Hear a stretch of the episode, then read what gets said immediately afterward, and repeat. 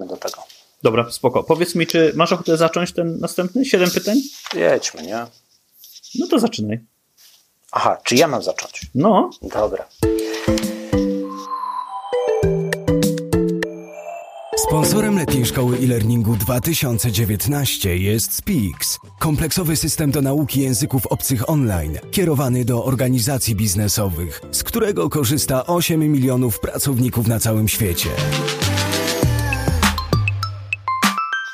Cześć, y, z tej strony Przemek Kędzia. No wyjątkowo troszeczkę dzisiaj, bo dzisiaj ja otwieram ten odcinek. Tak się z Piotrem mówiliśmy, więc witam Was bardzo serdecznie. Czyli Poznań, Przemek Kędzia, a Kraków? Piotr Paszko. Cześć. Witaj Piotrze, cześć. To ja dalej kontynuuję w takim razie to otwarcie i od razu przechodzę do tematu. Dzisiaj mamy taki temat, który brzmi 7 pytań, które zadaje sobie organizacja, która wdraża rozwiązanie e-learningowe po raz pierwszy. Dłuższa wersja tytułu. No i ten temat y, on został zainspirowany spotkaniami z różnymi klientami, naszymi spotkaniami e, z różnymi klientami, którzy zaczynają e-learning wdrażać. Zrobiliśmy sobie taką listę siedmiu pytań, bo one najczęściej się pojawiają na pierwszych spotkaniach, kiedy klienci zaczynają się rozglądać po rynku, spotykają się z różnymi dostawcami rozwiązań e-learningowych. To te pytania najczęściej się powtarzają i pomyśleliśmy, że to będzie dobry odcinek właśnie dla tych, którzy zaczynają. Tak, ja myślę, że właśnie to, to, to rozpoczynanie jest, jest ciekawe, bo z tych pytań wychodzi, e, przeziera na samym początku bardzo istotnie technologia.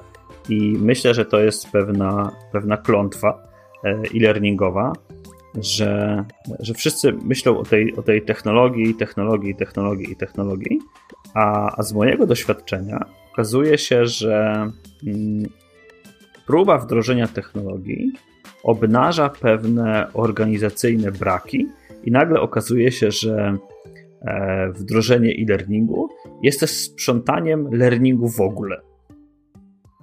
W sensie organizacyjnego learningu. To jest moment, w którym się w wielu wypadkach w organizacji zastanawia nad procesami, nad mapowaniem kompetencji, nad e, definiowaniem odpowiedzialności. To jest, to jest taki moment, który, który no, trochę jest taki oczyszczający dla takich działów e, learning and development, pod tym względem, że żeby skorzystać z technologii do zautomatyzowania pewnych rzeczy i do obsługi pewnych rzeczy, to one muszą być w organizacji jasno zdefiniowane. Tak, to, to prawda. Natomiast jest też aspekt technologiczny i bym go nie pomijał, dlatego że wdrożenie rozwiązania e-learningowego również ma wpływ na inne systemy, które funkcjonują w firmie.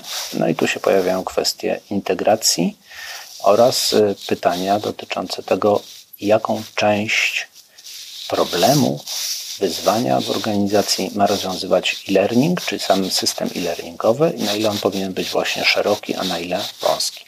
Mhm. No dobra, no to, to jakie mamy, jakie mamy pierwsze, pierwsze pytanie? Pierwsze pytanie brzmi tak. Czy platforma powinna być w wersji instalacyjnej, czy raczej rozwiązaniem chmurowym? Hmm? Ale chmurowym, y, czekaj, bo to, bo to rozwiązanie chmurowe, żebyśmy ustalili, chmurowe rozumiemy jak, przez to jako software as a service, czy, czy tak. chmurowe, że ja na swojej chmurze to stawiam? Nie, jako software as a service. Okej, okay, czyli, czyli albo, albo kupuję software i go wdrażam, albo na przykład pobieram sobie Moodla i wrzucam sobie go na swój serwer, obojętnie czy to jest w chmurze, czy nie w chmurze, tak? Albo kupuję, albo kupuję software as a service, czyli na przykład platformę od ciebie. Na przykład, dokładnie tak. Mhm. To jest y, dylemat, z którym się często spotykamy. Y, no i co? No może go skomentujemy jakoś, nie? Jasne. Kiedy znaczy, ja powiem tak, ci tak. kiedy tak. Ja powiem ci tak. To, co ja rekomenduję swoim, e, swoim klientom, to, to jest niestety zależne od tego, jaką oni mają dojrzałą organizację. Bo w wielu wypadkach jest tak, że na przykład firma ma ogromny dział IT, ten ogromny dział IT ma mnóstwo aplikacji i tak dalej, i oni sami już na przykład mają jakieś, jakieś swoje rozwiązania customowe, które sobie, które sobie gdzieś tam tworzą, bo na przykład są dostawcą takich rozwiązań chmurowych dla kogoś tam innego. I wtedy ja im mówię, dobra, jeżeli macie ludzi, którzy ogarniają wam aplikacje, to nie kombinujcie, tylko ogarnijcie sobie aplikacje i jeżeli oni mają moce przerobowe i zna, na przykład ktoś tam jest, kto zna taką aplikację, to w ogóle cool, no nie? I tutaj mam takich kilka przykładów, których naprawdę y, wdrożenie platformy open source'owej, już obojętnie jakiej. Nie? Już jakby w tej chwili to już nie jest, nie jest to, nigdy to nie był tylko Moodle, teraz to już w ogóle nie jest tylko Moodle. Rozwiązanie, wdrożenie platformy open source'owej, chociażby opartej o WordPressa, e, po prostu zadziałało w tych firmach.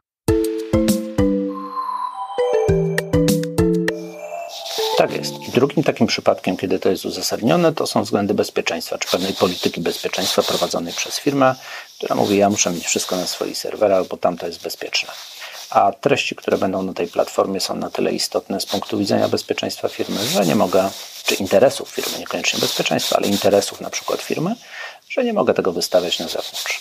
Tak, i tu mogę Ci powiedzieć takie dwa, dwa przykłady, które są, e, które są no, nie jest to żadna tajemnica. Na przykład z, z Moodla korzysta dużo organizacji y, około wojskowych albo wręcz wojsko. E, I na przykład też takie organizacje, jak, które są związane z e, kształceniem ludzi wokół Ministerstwa Finansów, czyli e, wszystkich tam urzędów skarbowych i w tej chwili Krajowej Administracji i tak dalej, to, to tam są Moodle po prostu zainstalowane z racji tego, że była potrzeba bardzo dużej kustomizacji tych rozwiązań, co ciekawe. I teraz myślę, że to jest właśnie, co mi przyszło trzecie do głowy, to właśnie kustomizacja, że open source'a czasami jest taniej skustomizować niż jakieś oprogramowanie e, sasowe. Mhm.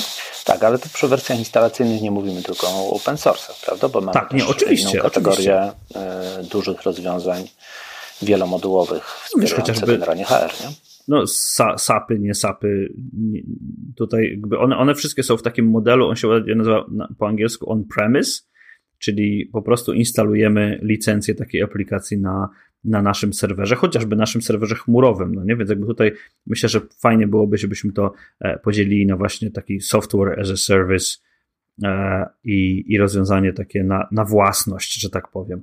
E, I teraz w zasadzie ja jestem wielkim fanem wyoutsourcowania usług LMS-owych.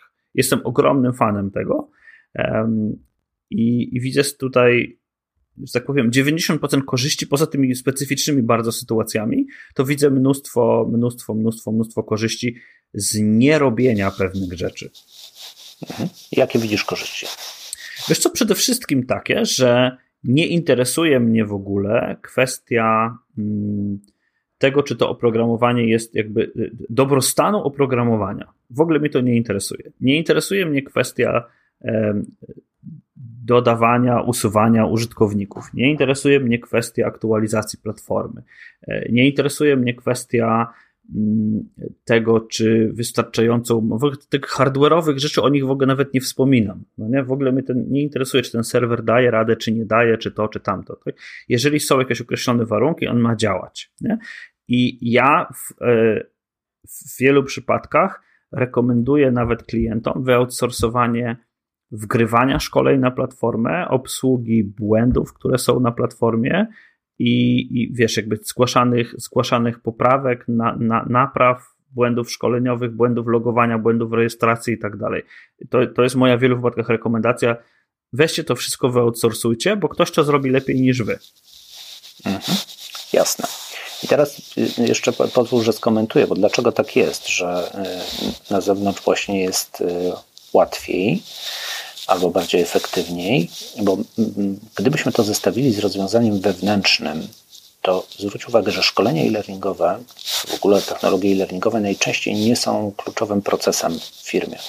Teraz jeśli zespół informatyków korporacji ma do wyboru, czy zająć się systemem, który utrzymuje produkcję, albo na przykład pozwala sprzedawać, czyli obsługuje klientów, czy też zająć się systemem e-learningowym, który wymaga właśnie obsługi błędów albo wgrania e, szkolenia na platformę, udostępnienia, przypominania itd., tak to oni zawsze wybiorą ten, który jest tym tak zwanym korowym e, systemem dla firmy, bo on, od niego zależy to, czy firma może działać i może sprzedawać, a e-learning zawsze gdzieś tam na samym końcu.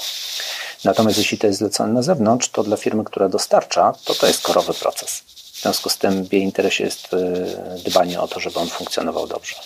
Tak, firma zewnętrzna oprócz tego ma specjalistę, który jest dedykowany na przykład do obsługi LMS-a, do nie wiem, przypisywania grup uczących się do odpowiednich kursów. I ten człowiek robi to naprawdę mega szybko. W wielu wypadkach robi to, czasami robi to nawet wiem, na poziomie jakiejś konsoli, albo bazy danych, albo wypracowanych skryptów automatyzacyjnych i tak dalej. Na pewno nie robi tego ręcznie. I, I, niech nikt nie wierzy, że, że, że tam siedzi kilkanaście osób i ręcznie każdą jedną osobę przypisuje e, do kursu, bo to w wielu wypadkach dzieją się takie rzeczy e, z automatu, są to rzeczy robione przez zapytania na bazach danych, a nie, mm, a nie z palca po prostu. Potwierdzam. Tak dokładnie jest u nas również. No y, i teraz, więc teraz, jeżeli nie są to specyficzne przypadki, to podejrzewam, że trzeba robić to po prostu na, e, na, na, na zewnątrz. E, jaki, jest, jaki ja mam tutaj dylemat, i tutaj się zapytam, jakby odbiję, odbiję ten dylemat od ciebie. Co na etapie pilotażu, co na etapie, kiedy my chcemy wypilotować, zrobić próbkę na jakiejś jednej grupie małego e, kursu, żeby zobaczyć, czy e-learning działa. Bo kiedy organizacja wdraża rozwiązanie e-learningowe po raz pierwszy, to, to czasami chce, mm, a ja chcę taką, wiesz, jazdę testową. Co zrobić, żeby taką jazdę testową móc sobie zrobić? Jakie, jakie rozwiązania byś tutaj zasugerował? Ale masz na myśli problem e, technologiczny, czyli testowanie technologii? Czy Wiesz te... co, myślę o tym, mhm. że zobacz, jestem, jestem, jestem, jest, nie wiem, firmą ubezpieczeniową, mam kilkaset osób, nigdy nie miałem e-learningu, chcę mieć e-learning, ale chcę go w jakiś sposób przeprowadzić pilotaż, czy w ogóle moi ludzie będą się tego uczyli, czy ta platforma będzie działała, jakie, wiesz, jakby, a nie chcę od razu wydawać góry pieniędzy na to, żeby kupić jakąś, nie wiem, drogie oprogramowanie. No nie? Właśnie wiesz, na czym sobie zrobić jazdę testową w e-learningu? Mhm. Tak, to trochę nawiązujesz do pytania siódmego, jakie powinno być pierwsze szkolenie, które udostępnimy pracownikom. To jest e, siódme pytanie, najczęściej powtarzane. E, no dobra, ale tu są dwa aspekty. Pierwszy to jest aspekt testowania technologii. No i tutaj rozwiązanie jest takie. Platformę w wariancie software as a service postawić można stosunkowo szybko i stosunkowo niskim kosztem. E, szkolenie, które chcemy przetestować, to może być jakiekolwiek szkolenie gotowe, w związku z tym nie musimy inwestować w proces tworzenia tego szkolenia, jakiegoś dedykowanego na przykład dla naszej organizacji. Mała grupa uczestników, testerów, 10-20 osób prawdopodobnie wystarczy, żeby przetestować na różnych e, urządzeniach końcowych. No i w ten sposób mamy załatwiony test techniczny. Czy to działa, czy ludzie się mhm. mogą zalogować.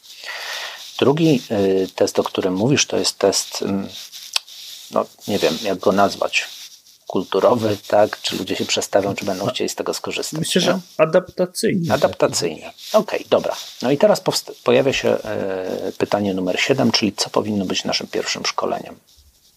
Jakie powinno być to pierwsze szkolenie?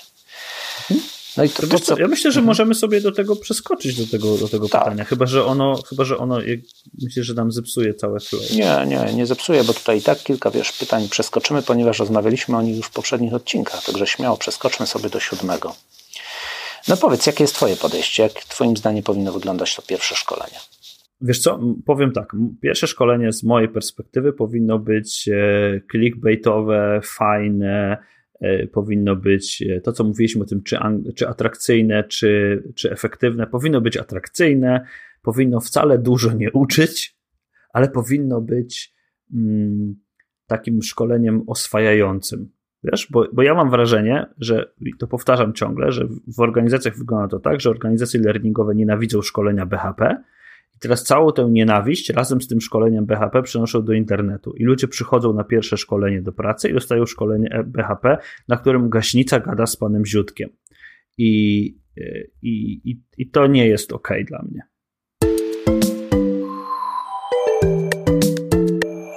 Mhm.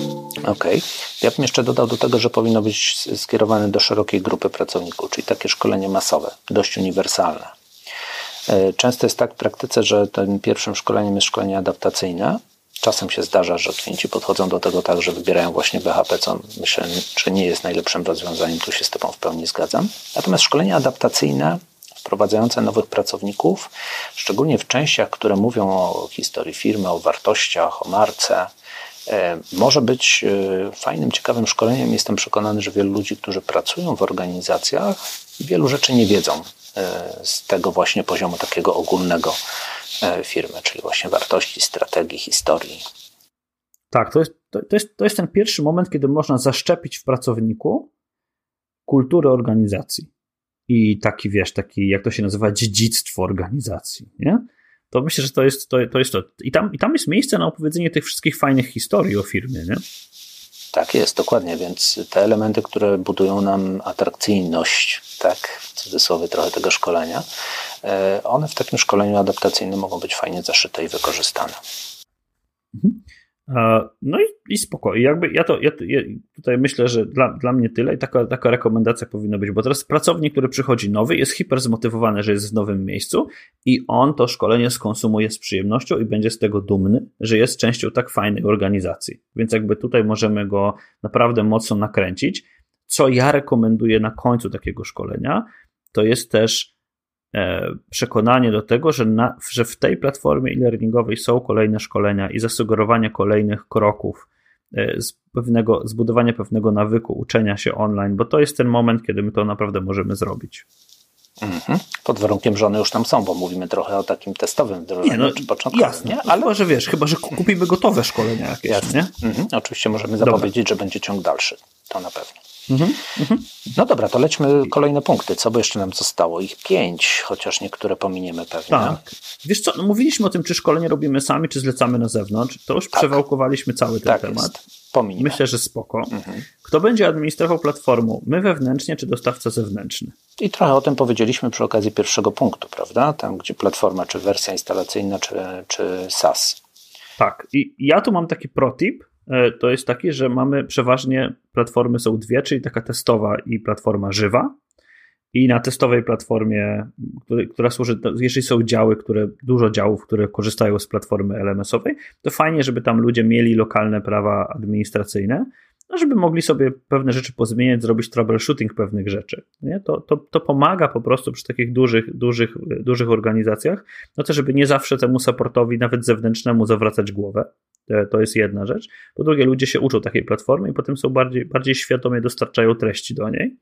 E, I następna rzecz jest taka, że zarządzanie dużą platformą e-learningową to jest bardzo rozbudowane słowo. I teraz e, trzeba się zastanowić e, od takiego, od takiego zwykłego, jaka jest granica pomiędzy zwykłym uczestnikiem szkolenia, osobą, która zarządza pewnymi aspektami platformy, po tę finalną taką, taką, taką rolę takiego turbo admina, który ma dostęp do wszystkiego i w każdej, i w każdej, w każdym momencie. Więc jakby tutaj jest bardzo ważne nie tyle, czy my wewnątrz, czy na zewnątrz wszystko, tak? Bo pewnie to będzie zależne od organizacji, ale ważne jest, moim zdaniem, dodefiniowanie dokładnie ról, które zostają u nas, a tych, które wystawiamy na zewnątrz. Mhm. Tak, to prawda. I to jeszcze powiem Ci, jak to wygląda w naszej praktyce, jak, jak my obserwujemy tutaj podejścia klientów. Najczęściej wygląda to tak, że na samym początku ta administracja jest zlecona na zewnątrz, no bo klient właśnie się uczy. Uczy się systemu, uczy się całego procesu itd. Tak a potem z czasem coraz więcej funkcji przychodzi na stronę klienta. Nie zawsze, ale często się tak zdarza. E, no bo klienci już, e, tak ludzie się oswajają z platformą, uczą się zarządzania, zaczynają rozumieć dobrze proces i mechanizmy i mogą przejmować coraz więcej funkcji i to jest właśnie to, o czym powiedziałeś, czyli to do, dodefiniowywanie, co robimy my, a co robi dostawca zewnętrzny. Mhm. I to jest dość płynne, nie? To może, tak. może się zmieniać. Tak, wiesz co, to jest płynne też z czasem, w sensie takiego dojrzałości klienta, ale też specjalnych projektów. Bo, bo na przykład no, parę, rok temu GDPR i zamieszanie wokół GDPR-a, no nie? czy tam RODO po polsku, no to ono w wielu wypadkach wymagało, e, wymagało po prostu pomocy firmie, jakby wyoutsourcowania takiego dostarczenia szkolenia, bo to jest duże, tak?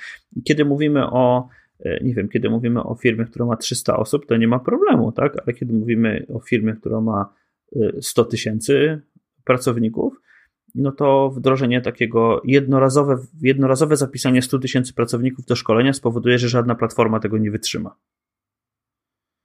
No po prostu, tak? Ten zapis będzie trwał kilka dni, no nie? Więc jakby trzeba to jakoś rozciągnąć. Więc to też, też są sytuacje ekstremalne, w których warto e, prosić o pomoc, nie? Warto jakby komunikować dostawcy takiego SAS-u, e, który nam dostarcza rozwiązanie, warto komunikować mu nasze plany, żeby on nam mógł chociażby przedstawić ofertę i żebyśmy mogli świadomie podjąć decyzję, czy chcemy to robić sami, czy jednak chcemy pomocy. No nie?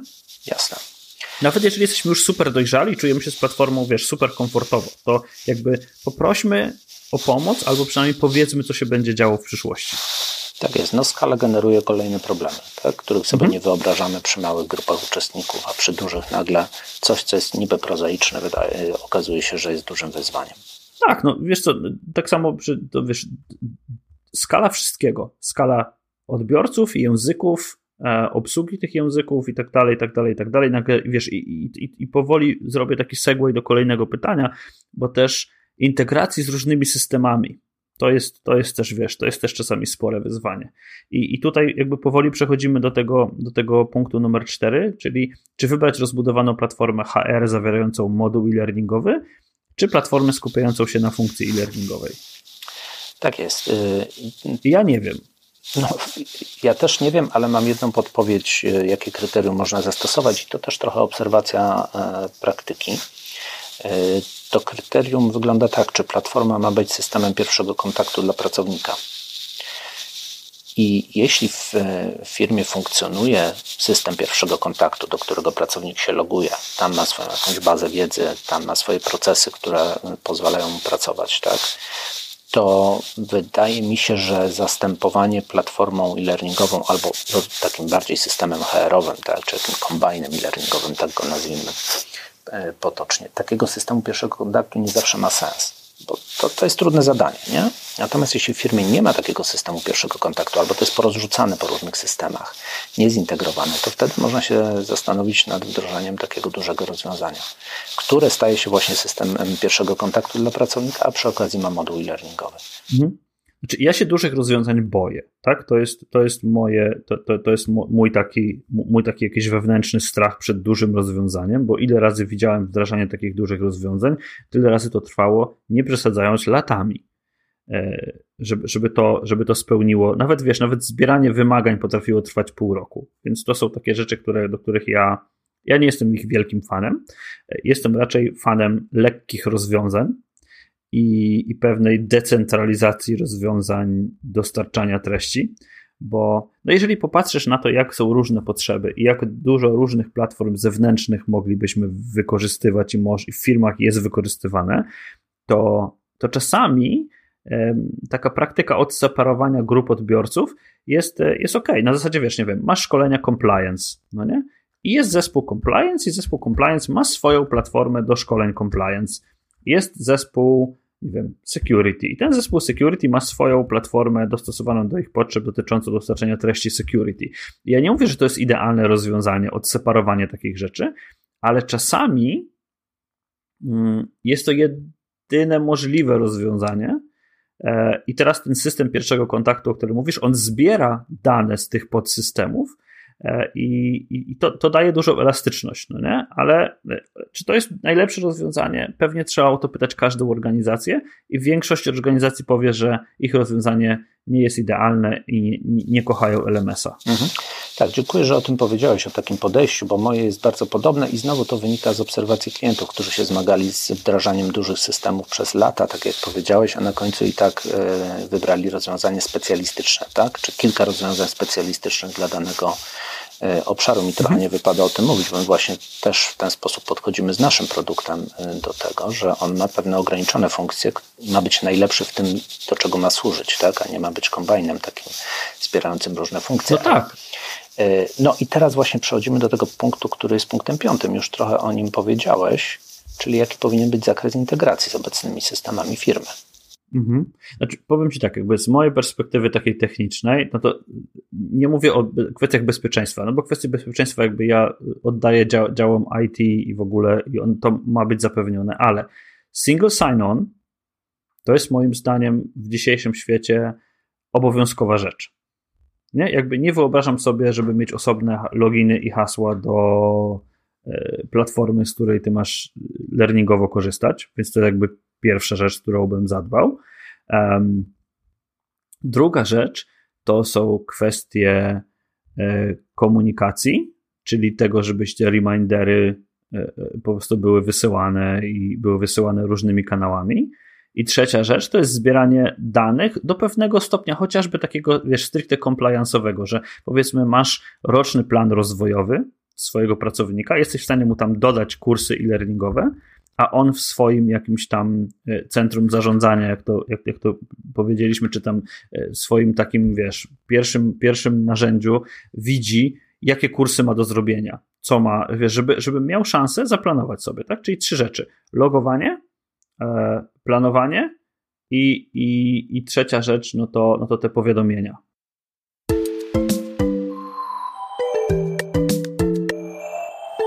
Mhm.